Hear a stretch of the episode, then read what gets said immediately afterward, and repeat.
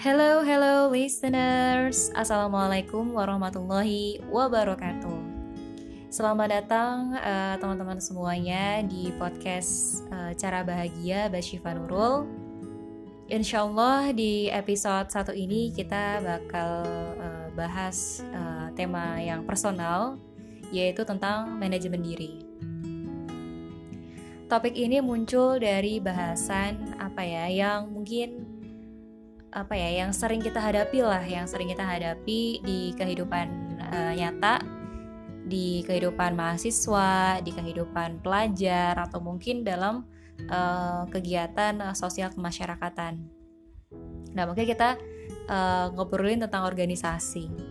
Organisasi itu kan kalau secara definisi itu kan kayak kumpulan orang yang saling berinteraksi untuk mencapai tuju untuk mencapai tujuan tertentu kan Nah, idealnya kalau di manajemen organisasi itu uh, wajib ada visi dan misi.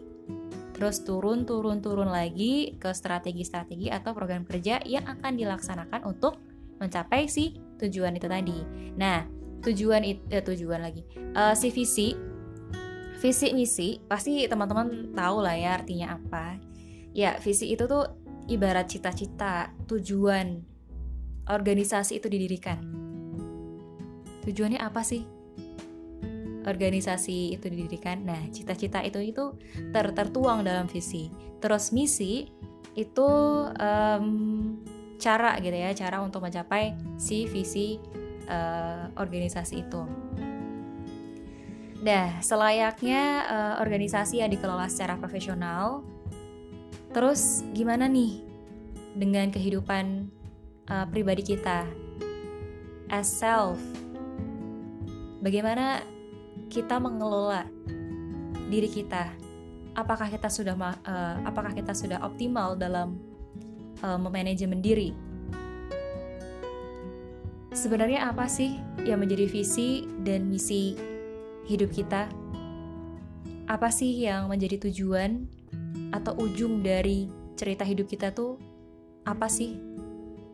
Terus sekarang kita udah mencapai visi dan misi hidup kita itu belum ya?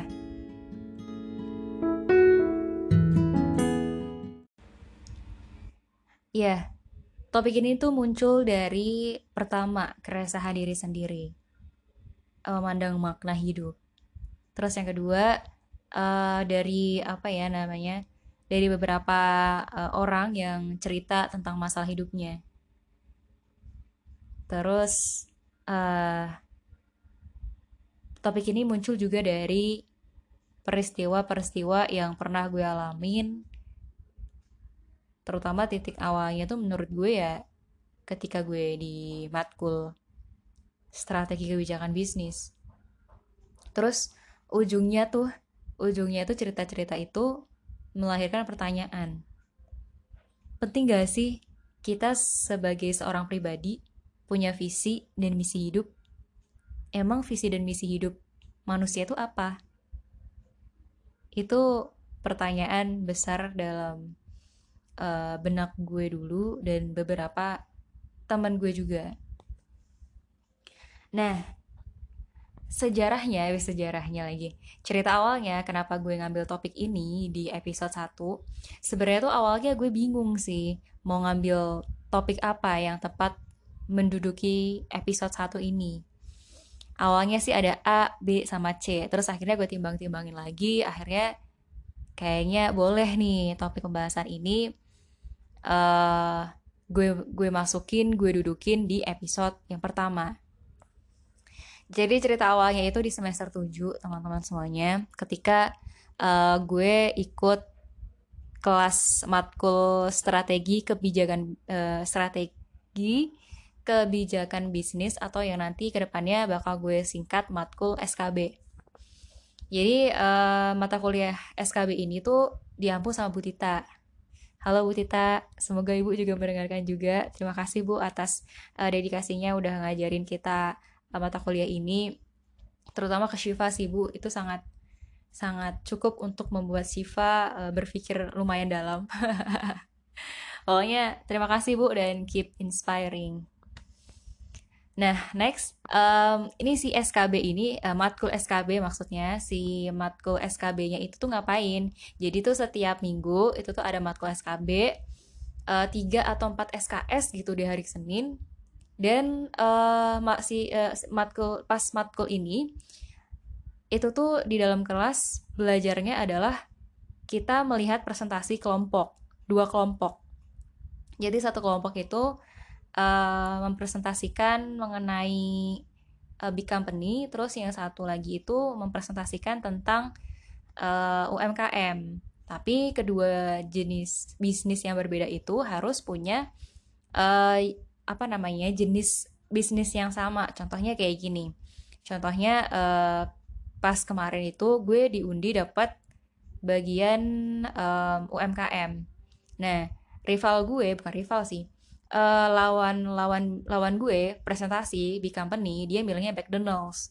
Nah gue bingung tuh awalnya gue milih apa ya yang uh, produk bisnisnya itu mirip-mirip kayak McDonald's. Terus gue mikir masa ya Baghdad sih? Kayaknya kurang kurang agak agak bersertifikat sih uh, bukan sertifikat ya maksudnya kayak uh, yang udah franchise gitu loh. Ya mungkin Baghdad ada nggak sih teman-teman? Uh, franchise Baghdad ya ya, ya nggak tau lah itu nggak penting. Uh, terus akhirnya akhirnya gue milih di sana di situ. Oh ya by the way uh, matkul ini itu uh, buku referensinya itu bagus banget asli. Salah satu uh, salah satu muatan uh, materinya yang gue capture di profil uh, podcast ini Bukunya itu namanya Crafting and Executing Strategy by Arthur Thompson yang uh, terbit di tahun 2018 yang bukunya itu tebelnya uh, 913 halaman. ya, yeah, for your information yang gue capture itu halaman 63. Jadi uh, kembali lagi di cerita ke cerita si Hisana tadi. Jadi di situ pas gue mempresentasikan Hisana gitu ya, gue mempresentasikan uh, visi, misi, value, terus strategi, strategi yang digunakan di sana dalam uh, men mencapai apa ya, mencapai visinya dia lah, gitu. Nah singkat cerita pas uh, sesi tanya jawab, ibunya tanya nih ke kelompok gue, kelompok di sana. Um, pada saat ibu, eh, pada saat itu ibunya nanya, kurang lebih kayak gini. Uh, itu strateginya Hisana kenapa outletnya gak sebanyak rival Hisana? Maksudnya Sabana. Pada saat itu gue mencoba mem, uh, pas presentasi ya. Di sana itu gue coba comparein dengan Sabana yang mungkin uh, setingkat lebih sa eh, sama lah ya sama-sama UMKM yang uh, jumlah uh, outletnya itu tuh lebih banyak daripada Hisana. Padahal uh, Hisana kalau nggak salah itu lebih tua pokoknya lebih tua Hisana aja tapi kenapa kok jumlah outletnya si sana itu lebih dikit daripada Sabana? Terus gue bilang eh gue bilang eh aku bilang aku lagi. Terus uh, Shiva bilang ke ibunya uh, uh, kelompok kita juga nggak terlalu ngerti gitu karena resource yang kita dapat dari internet juga gak banyak gitu kan. Terus singkat cerita ibunya bilang gini ah coba ibu lihat visinya gitu. Ibu ibu ibunya ngelihat visinya oh pantas aja ini. Bisa jadi strateginya itu gak uh, gak sehebat Sabana mungkin bisa jadi karena visinya visinya aja kurang fokus gitu kurang spesifik. Coba deh shift lihat shift. Itu kalau nggak salah ya gue juga juga lupa lupa inget nih. Visinya itu kalau nggak salah untuk menjadi pedagang ayam bla bla bla bla se Indonesia nah kata ibunya gini ya itu pedagang ayamnya pedagang ayam apa sih itu pedagang ayam yang belum dimasak atau pedagang ayam apa gitu? Itu kurang jelas itu kurang spesifik terus nggak fokus. Kalau visinya ingin menjadi perusahaan terbaik ya itu visinya ngambang banget nggak fokus nggak kurang spesifik kayak gitu kan. Terus dia mikir um, kayaknya yang kurang tepat strateginya deh. Kenapa yang dikoreksi visinya ya? Dari situ cukup membuat gue pulang dan gue berkontemplasi. emang visi misi itu tuh penting ya terus gue coba merenung sejenak gitu gue coba apa ya gue coba lihat kanan kiri gue bentar bentar bentar bentar kayak kayaknya UKM itu kayaknya semua UKM ada ada legal visi misi deh. UKM startup uh, private company atau big company yayasan UMKM hima gitu. Terus bem juga ada. Terus uh, nikah aja ini ya bener nikah aja ada visinya. Terus kayaknya semua bermula dari visi deh. Terus berarti visi misi itu penting ya? Terus oh ini nih nih gue keinget. Iya gue keinget sesuatu tentang tell you. Universitas tell you maksudnya. Emang beda ya ketika kita uh, cuma sekedar tahu arti visi misi dan kita belajar makna visi sama misi.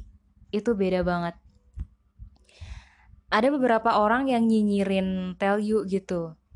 Ah kayaknya mimpi tell you untuk jadi world class university itu terlalu panjang deh terlalu impossible deh kayaknya. Kalau menurut gue gue dulu awal-awalnya juga kayak gitu. Maksudnya apa beneran sih tell you mau jadi uh, world class university? Tapi setelah gue baca renstranya rencana strategis dari tell you beh merinding abis gue tuh. Maksudnya gimana ya? Gini aja deh. Uh, kita kita kita bahas pembuktiannya aja ya. Di tahun keenamnya tell you aja. Tahun keenamnya uh, jadi tell you umurnya 6 tahun nih. Tahun 2019 itu tell you udah menduduki masuk ke dalam 10 uh, universitas dengan apa ya masuk top uh, 10 top 10 universities in Indonesia. Eh, iya, tell you umurnya baru 6 tahun. Terus uh, tell you juga dapat penghargaan dari Ristek Dikti uh, dapat peringkat nomor satu universitas uh, swasta gitu ya terbaik di Indonesia. Ristek Dikti loh ini.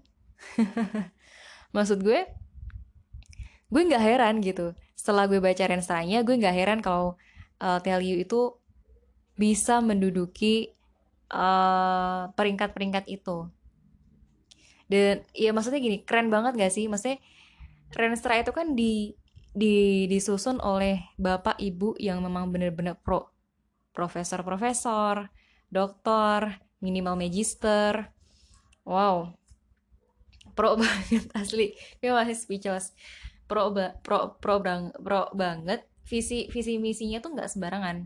Jadi tuh ada milestone-nya dari tahun 2000 berdirinya Tel itu apa nih? tahun 2013 apa ya 2013 sampai 2030-an itu tuh ada ada milestone-nya. Jadi Tell You tuh bakal uh, apa sih cita-cita Tell You di lima tahun pertama, lima tahun kedua, lima tahun ketiga sampai ke uh, cita-cita yang terbesar adalah jadi kampus uh, world class university. Nah, dan maksudnya hebat aja nggak sih maksudnya di umur yang ke-6 tahun kan itu kalau di bahasa kasarnya ya bahasa kasarnya itu masih kecil dia tuh masih kecil masih bocah tapi udah bisa apa ya ngomong serius berbicara kualitas pendidikan yang serius dengan uh, alma mater yang lain gitu sama ya ibaratnya kayak UI aja ya UI UI itu tuh kalau nggak salah didirikan di tahun uh, eh, 1800 sekian. Itu tuh udah sesepuhnya tell you banget lah.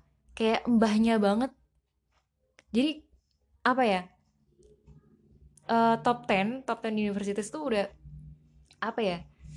Udah tua-tua, udah pade-pade, bude-bude dan you tuh masih belia banget, masih belia banget. Itu menunjukkan bahwa wih cerdas banget nih tell you dalam sisi manajemen organisasi. Sampai bisa loh pede loh ngomongin kurikulum bisa loh pede loh untuk ngomongin kualitas pendidikan universitas gitu. Gue dari situ uh, percaya bahwa oh ternyata untuk apa ya ya dibalik kekurangan Italia tentunya ya. Ya maksudnya ternyata tuh mimpi tuh harus direncanakan gitu harus ditulis. Harus ditulis sih katanya Fiersa Bersari ya. Eh, eh maksudnya sebenarnya gue bukan fansnya Fiersa Bersari atau penikmat musiknya atau penikmat buku-bukunya tapi gue pernah baca secarik uh, apa namanya statement dia di salah satu bukunya dia bilang um, kalau mimpi tuh nggak cuma sekedar angan-angan. Mimpi tuh harusnya ditulis di secari kertas. Terus kita pandang tiap hari kita omongin tiap hari biar biar ada apa ya biar biar semesta tuh biar semesta itu mendukung apa yang uh, menjadi cita-cita kita kalau angan-angan kan cuma angan-angan doang kan mungkin nggak ada yang menjadi saksi ya. Tapi kalau kita tulis, mungkin alam bisa menjadi saksi cita-cita kita kayak gitu. Itu yang gue pelajarin dari Tell You. Ya merinding banget asli gue baca Renstranya.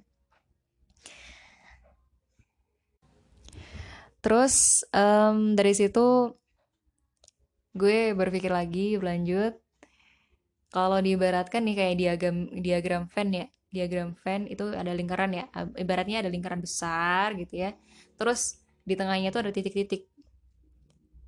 Titik-titik banyak itu tuh ada perusahaan, ada UMKM, ada Hima, ada BEM, ada UNIF, ada sekolah yang semuanya itu titik-titik itu dia bisa berdiri tegak karena pasti punya visi dan misi. Dan si titik-titik banyak itu itu tuh jadi bagian dari lingkaran kehidupan dan gue mikir lagi oh, oke. Okay. kalau dia jadi bagian dari hidup berarti hidup sendiri juga punya visi dan misi. Iya gak sih? Harusnya kayak gitu gak sih?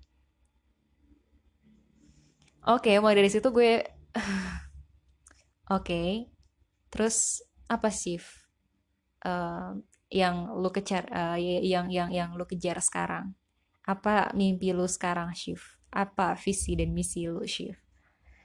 Dari situ gue percaya bahwa the power of cita-cita itu tuh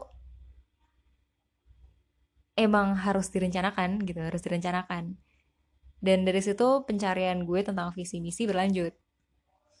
Dan uh, berlanjut ke gue coba pelajari framework dari capturean uh, buku Crafting and Executing Strategy di halaman 63 yang sekarang gue jadikan profile di podcast ini. Di situ ada in uh, interrelated stages dari stage 1 sampai 5. Ya kan, teman-teman mungkin bisa dilihat.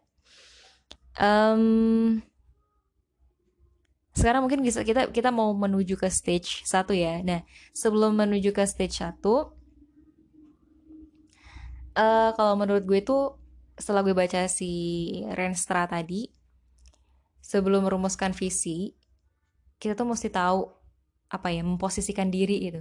Coba deh kita me time gitu memposisikan diri apa sih gitu yang udah pernah kita lakukan sebelumnya. Terus uh, ya evaluasi diri lah. Muhasabah gitu muhasabah. Me time-nya kayak gitu apa sih uh, pencapaian-pencapaian kita yang udah pernah kita laluin? Terus ya itu kita kita kita analisis dari dua kondisi ya.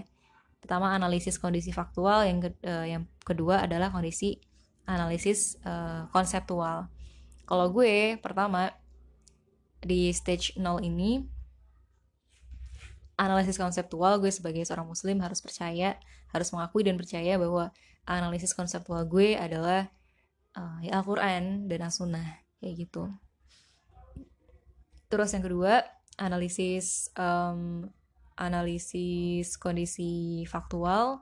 Kalau ini sih lebih ke refleksi diri sih maksudnya pencapaian apa sih yang udah pernah kita lalui pengalaman apa aja sih yang udah pernah kita dapatkan terus evaluasinya seperti apa apa sih pencapaian-pencapaian yang menurut kita uh, belum tercapai kenapa nggak tercapai jangan jangan ya jangan salahkan nggak tercapai kalau kalau misal kita belum punya visi dan misi yang jelas mungkin karena kita belum tahu aja sih menurut gue juga QLC juga bisa jadi pertimbangan kita untuk refleksi juga sih.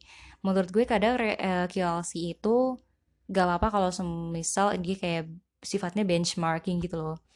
Tapi kalau semisal uh, QLC itu berdampak pada kita udah me membandingkan kita dengan orang lain, wah itu udah gak sehat tuh, bahaya.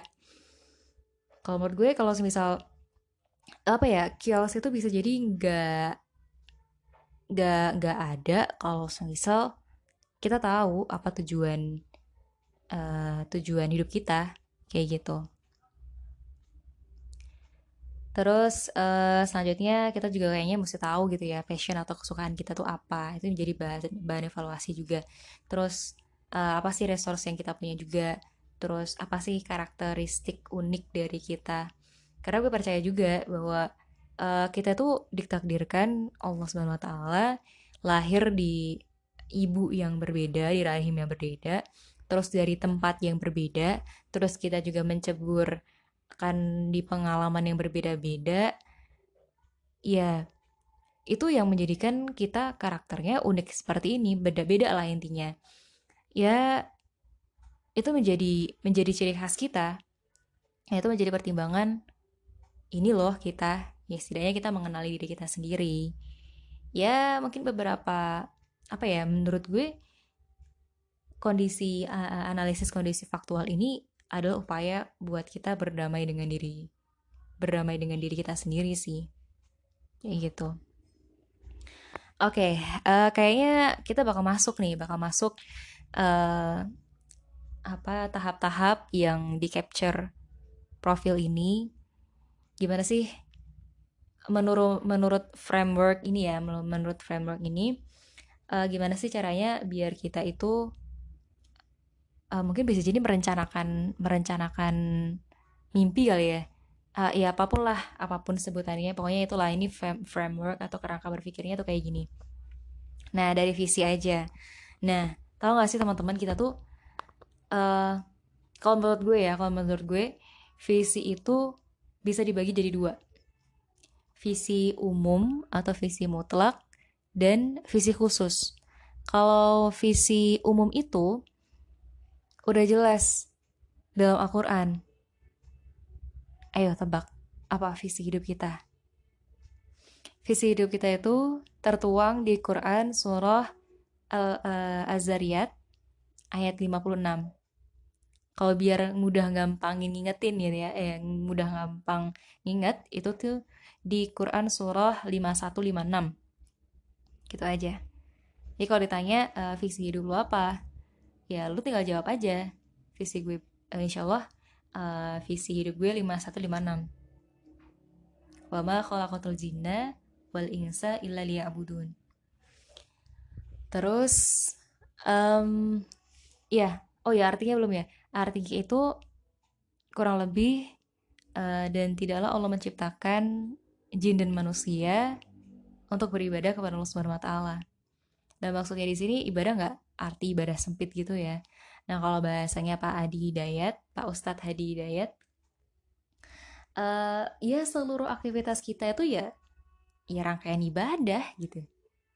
Entah makan, minum, kerja, kuliah.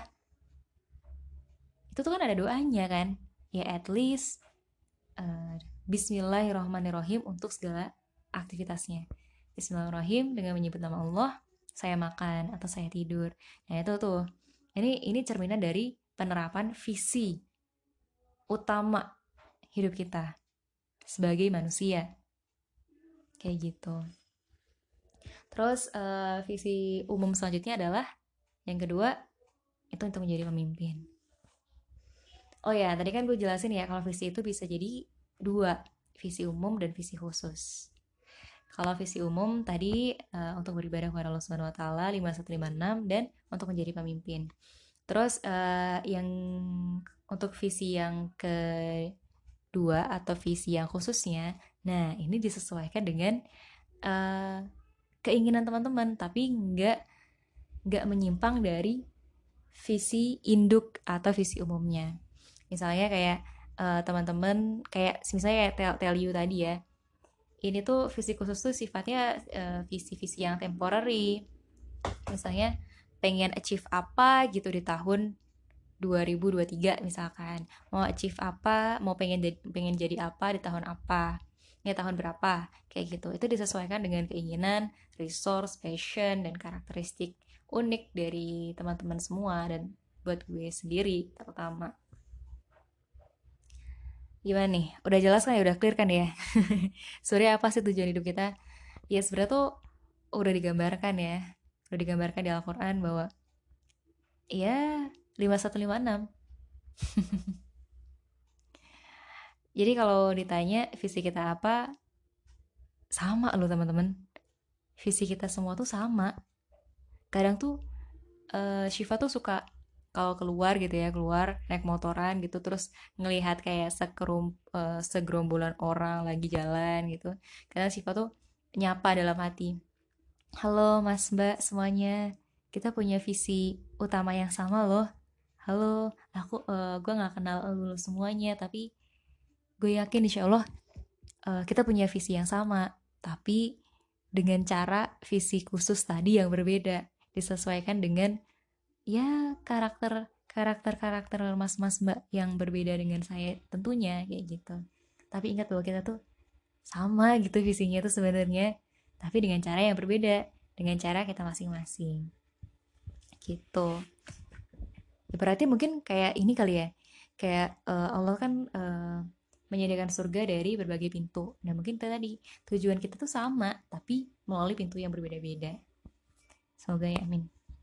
Terus lanjut next ke misi nih. Nah misi itu ya cara ya cara untuk mencapai visi itu sendiri. Nah gue gue bingung nih kalau disangkutin dengan ayat apa ya kira-kira ayat yang tepat untuk mewakili misi ini? Dan gue keinget tuh dulu gue pernah ikut um, talk show dari acara uh, talk show Big Class 1 Islah.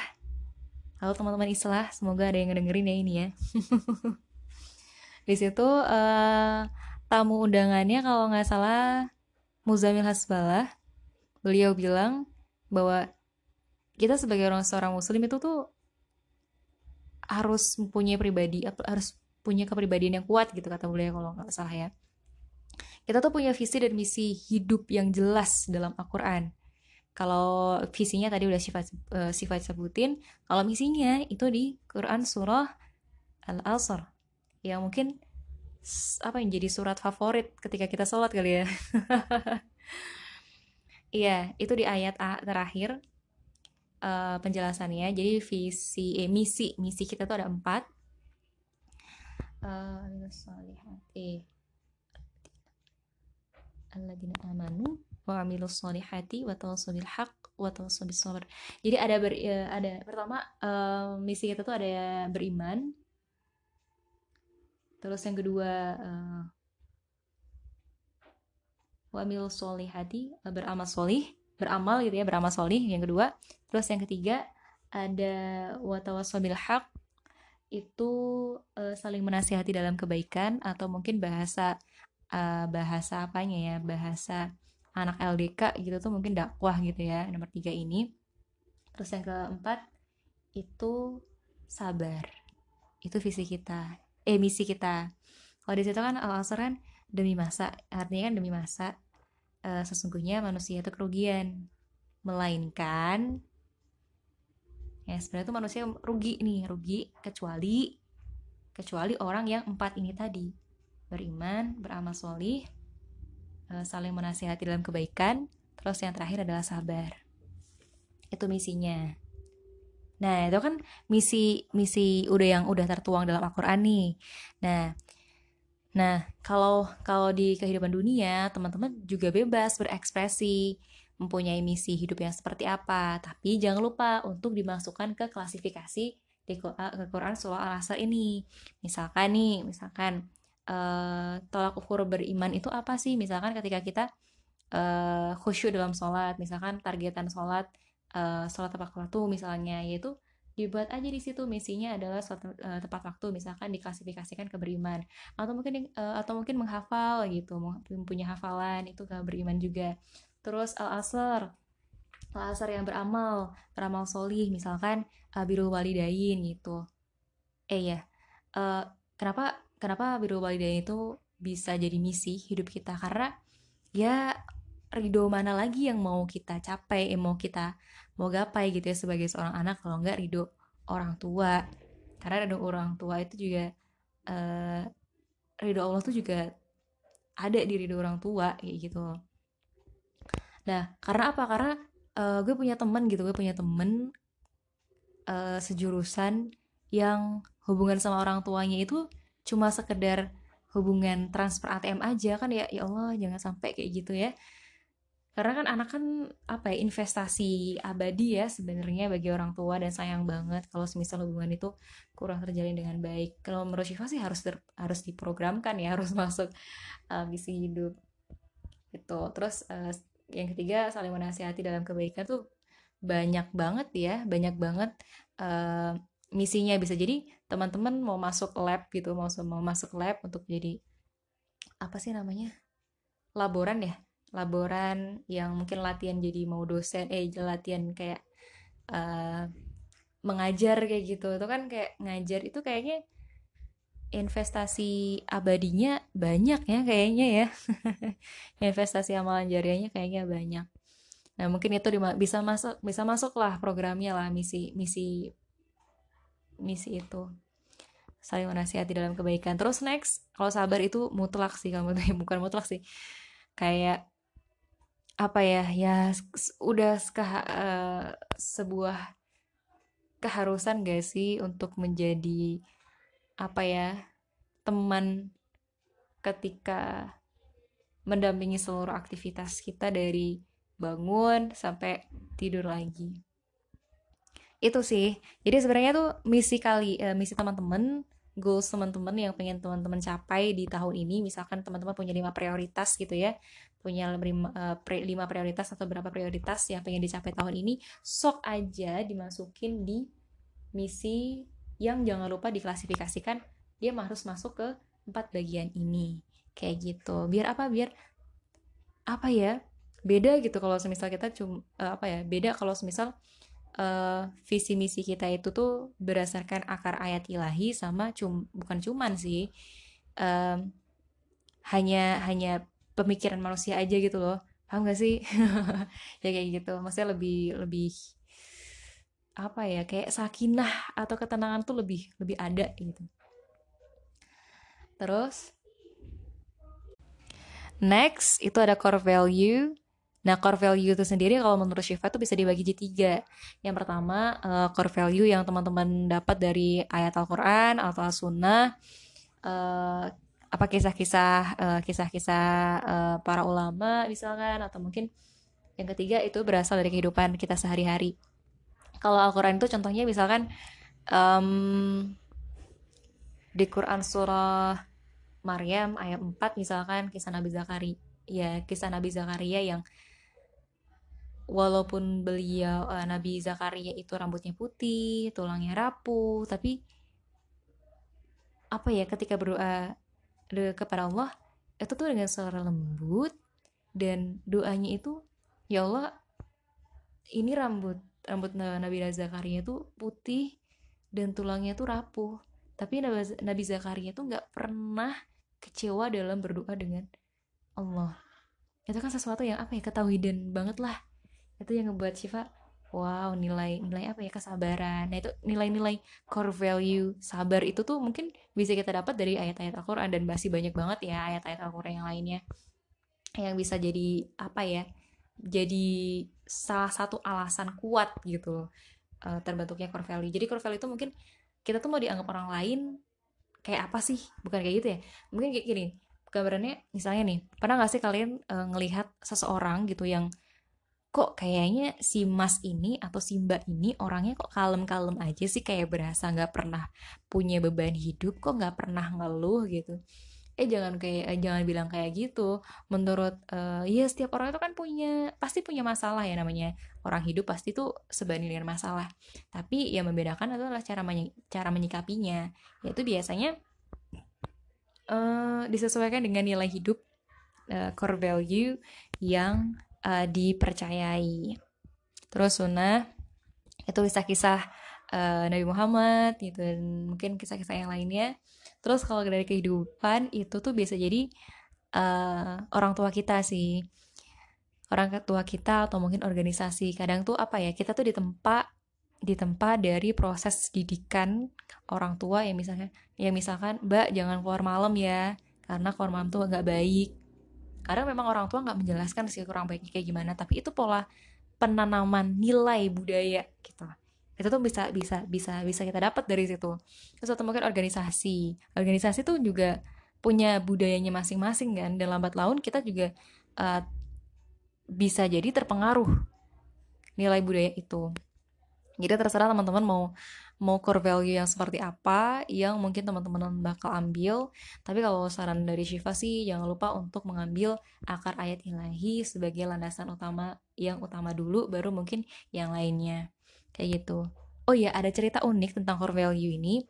Uh, Shiva tuh pernah magang di sebuah lembaga gitu ya. Yang awalnya tuh Shiva heran. Heran kenapa coba? Jadi setiap satu minggu itu dua kali kayak apel gitulah sebutlah kayak apel jadi uh, dalam pas sebelum apel itu tuh ada namanya pro, uh, ada namanya uh, aktivasi. Aktivasi itu kayak jadi sebelum apel kita itu mesti apa ya mesti ngucapin visi dan misi plus nilai-nilai dari perusahaan itu. Sampai hafal maksudnya sampai maksudnya kayak apa ya mungkin ini bisa jadi alasan gitu ya bisa jadi alasan biar mungkin uh, si karyawan ini orang-orang yang bekerja itu juga selalu tersadarkan bahwa uh, kerja di sini tuh ya ada nilai-nilai yang diperjuangkan bersama. Nggak cuma nilai-nilai atau mungkin visi pribadi aja tapi juga uh, kalau misal udah di kantor ya visi misi dan nilai bersamalah yang berlaku. Dan itu menurut Siva cukup menjadi alternatif sih alternatif untuk uh, mengingat kembali mengingat kembali. Dan mungkin ini menjadi alternatif juga sih buat teman-teman yang ikut organisasi atau apa pun lah itu. Uh, kalau semisal ada case uh, karyawan yang mungkin udah lesu atau mungkin anggota organisasi yang hilang-hilangan, nah coba tuh uh, mungkin bisa jadi karena kurang aktivasi itu tadi. Oh iya dan oh iya ada satu lagi, core value itu juga bisa ditunjukkan dengan uh, jargon gitu kalau jadi jadi kalau untuk mengingatkan kembali cita-cita bersama, coba deh lakukan aktivasi visi, misi dan uh, core value di di apa ya di aktivitas rutinan. Rutinan itu bukan nggak harus satu setiap hari ya. Mungkin agenda pekanan. Biar apa? Biar terrefresh. Biar teringat sebenarnya apa sih yang menjadi uh, apa tujuan bersama? Apa sih yang sebenarnya diperjuangkan bersama Kayak gitu. Terus yang selanjutnya adalah objektif. Kalau objektif ini kalau menurut Syifa sih bahasa bahasa apa ya bahasa uh, gampangnya adalah tolak ukur keberhasilan. KPI-nya kali ya, KPI-nya. Misalnya nih, misalnya tadi Siva sebutin, eh, eh, objektif ini teman-teman uh, pasangkan di sampingnya misi. Tadi kan teman-teman misalkan punya uh, misi, resolusi uh, eh, 5 prioritas tahun ini. Nah, itu tuh harus diukur tolak keberhasilannya itu ketika teman-teman mencapai apa. Misalkan kayak hafalan. Misalnya punya hafal uh, punya target hafalan. Ini target hafalan tuh misalkan kalau siapa tuh pernah ngitung ya, siapa tuh pernah ngitung kalau semisal uh, pengen ngafalin uh, satu jus per semester itu at least kalau hitung-hitungan cewek ya hitung-hitungan cewek sehari itu tiga baris gitu tiga baris secara konsisten. Nah, insya Allah selama satu semester kuliah itu hafal satu juz. Kayak gitu. Itu tolak ukur keberhasilan ya kalau semisal targetnya hafalan. Nah bisa jadi teman-teman yang punya cita-cita pengen jadi laboran atau mungkin ikut lomba nah itu mungkin bisa jadi uh, bisa objektifnya apa? Kayak gitu tuh perlu ditulis. Itu yang sifat pelajarin kemarin di semester 7 dan ya alhamdulillah Siva nggak juga nggak pengen nggak nggak nggak nggak lah nggak nggak jangan menyesal. Harus bersyukur. Uh, next next next. Next um, terus itu ya pokoknya objektif itu adalah tolak ukur keberhasilan seperti apa untuk mencapai misi yang teman-teman inginkan itu tadi Terus next itu strategi. Nah, strategi itu itu adalah bentuk program at iya program. Iya benar. Program untuk mencapai si objektif dan misinya tadi. Misalkan nih eh misalkan eh apa ya? Misinya itu misalkan hafalan. Terus kita udah tahu uh, objektif kita itu misalkan sehari tiga, tiga baris. Terus untuk mencapai itu program kita apa? Program itu contohnya misalnya pertama program kita berbentuk untuk diri kita sendiri ya. Pertama kita uh, ikut program uh, komunitas murojaah misalkan. Terus yang kedua atau enggak kita ke rumah Quran atau mungkin kita ke uh, join kosan yang uh, yang mendukung kita untuk uh, menambah hafalan misalkan. Terus yang ketiga uh, mencari teman yang berkomitmen untuk itu juga misalkan.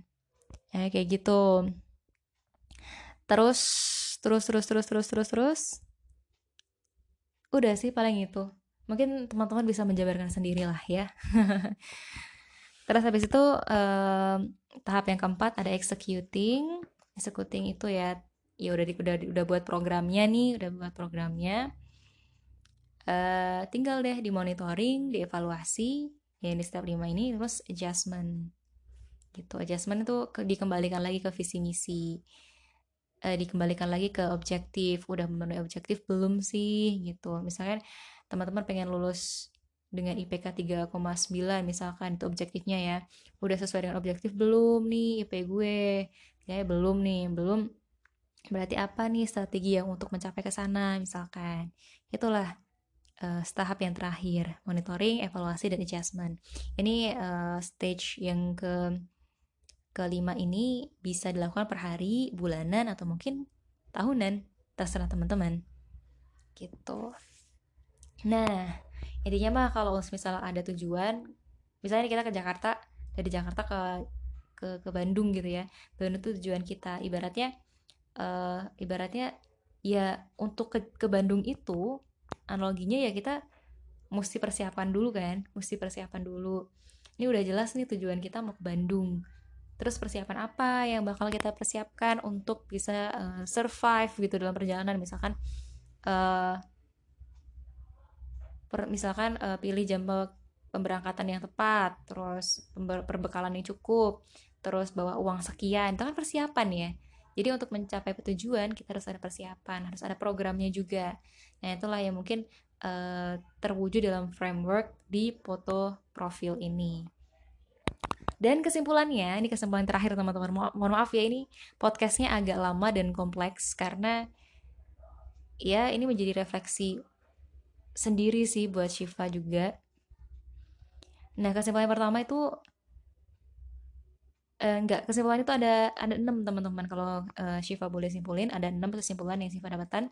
Yang pertama itu adalah uh, penting gak sih punya visi dan misi? Kalau menurut Shiva setelah Shiva belajar uh, dari uh, yang tadi-tadi penting banget sih kita perlu visi dan misi karena itu menjadi alasan fundamental kita untuk bergerak. Karena kalau tanpa itu, karena apa ya? Karena utamanya itu tadi sih kita setidaknya tahu kenapa kita hidup gitu dari akar ayat ilahi tentunya bukan bukan hanya angan-angan manusia aja kalau angan-angan manusia itu kan bisa jadi cepat berubah ya. Tapi kalau misal kita udah tahu makna hidup itu melalui ayat-ayat Al-Quran itu justru lebih tenang gitu lebih lebih apa ya ya lebih nyaman aja ngejalanin hidup. Terus eh, yang kedua penting gak sih hidup itu direncanakan? Penting banget. Penting banget. Bahkan uh, kalau semisal teman-teman mau minta rekomendasi buku apa yang mungkin bisa memandu teman-teman untuk menyusun rencana kehidupan mungkin bolehlah Syifa merekomendasikan buku uh, Awe Inspiring Me dari Dewi Nur Aisyah. Itu bukunya juga amaze banget sih. Gue itu gue baca di semester 7 atau semester 6 gitu kalau nggak salah. Alhamdulillah. Pokoknya teman-teman pokoknya merencanakan itu menurut gue penting sih walaupun ya koridor kita kan cuma mengusahakan ya tapi kalau semisal takdir berkata lain ya itu kuasa Allah gitu kuasa Allah. Terus yang ketiga uh, nah untuk bisa mencapai uh, misi misi kita atau prioritas kita tadi nah itu tuh mesti didukung sama habit. Habit nih karena dan habit itu susah banget untuk dirubah. Nah untuk pembahasan habit inti ini ini mungkin di next episode sih. Mm -mm. terus yang keempat uh, tentang QLC Quarter Life Crisis mungkin bisa jadi nggak terjadi kalau misal kita tahu apa tujuan kita melalui visi misi tadi. Terus yang kelima uh, how live how live a happy life? Ya jelas ya kalau misal kita udah tahu visi dan misi kita dan beserta strateginya kayaknya nggak ada celah kita untuk menoleh orang lain deh. Ya bahagia itu ya kita ciptakan karena kita punya kendali penuh untuk me me me merubah diri sendiri merubah untuk stres kah atau merubah untuk menjadi happy uh, happy setiap hari kah? Itu itu kan pilihan dan itu tuh berawal dari bersyukur. Gitu. Uh, terus yang keenam itu rekomendasi buku ya. Rekomendasi buku. Kalau menurut gue sih yang pertama yaitu tadi crafting and executing strategy by Arthur Thompson 2018 dan uh, buku Our Inspiring Me dari Dewi Nur Aisyah kalau menurut gue nggak apa-apa sih kayaknya ya cowok hmm, cowok kalau misal nih uh, listeners salah satu listeners itu cowok baca buku ini sebenarnya is, sebenarnya isinya sih jangan mandang covernya warna pink semua. Sebenarnya kayak nggak apa-apa sih yang penting itu mempermudah teman-teman untuk merencanakan. Ya itu menurut gue ya. Ya um, ya mohon maaf sebelumnya teman-teman mungkin itu aja podcast hari ini. Uh, mohon maaf nih agak kompleks. Semoga bisa bermanfaat dan bisa membantu teman-teman semuanya Uh, sejujurnya podcast ini itu uh, gue tunjukkan, gue dedikasikan untuk diri gue sendiri. Karena gue sadar gue itu manusia biasa, uh, ya kadang up and down. Dan ini pokoknya shift kalau semisal lu di masa depan shift lu lagi galau atau mungkin lu lupa arah tujuan hidup lu please shift uh, lu replay ini podcast episode 1 untuk apa ya? Untuk merefresh. Apa sih sebenarnya yang harusnya lu kejar shift gitu. Terima kasih teman-teman semuanya yang udah ngedengerin. Gitu aja dari gue. Dan jangan lupa bahagia. Wassalamualaikum warahmatullahi wabarakatuh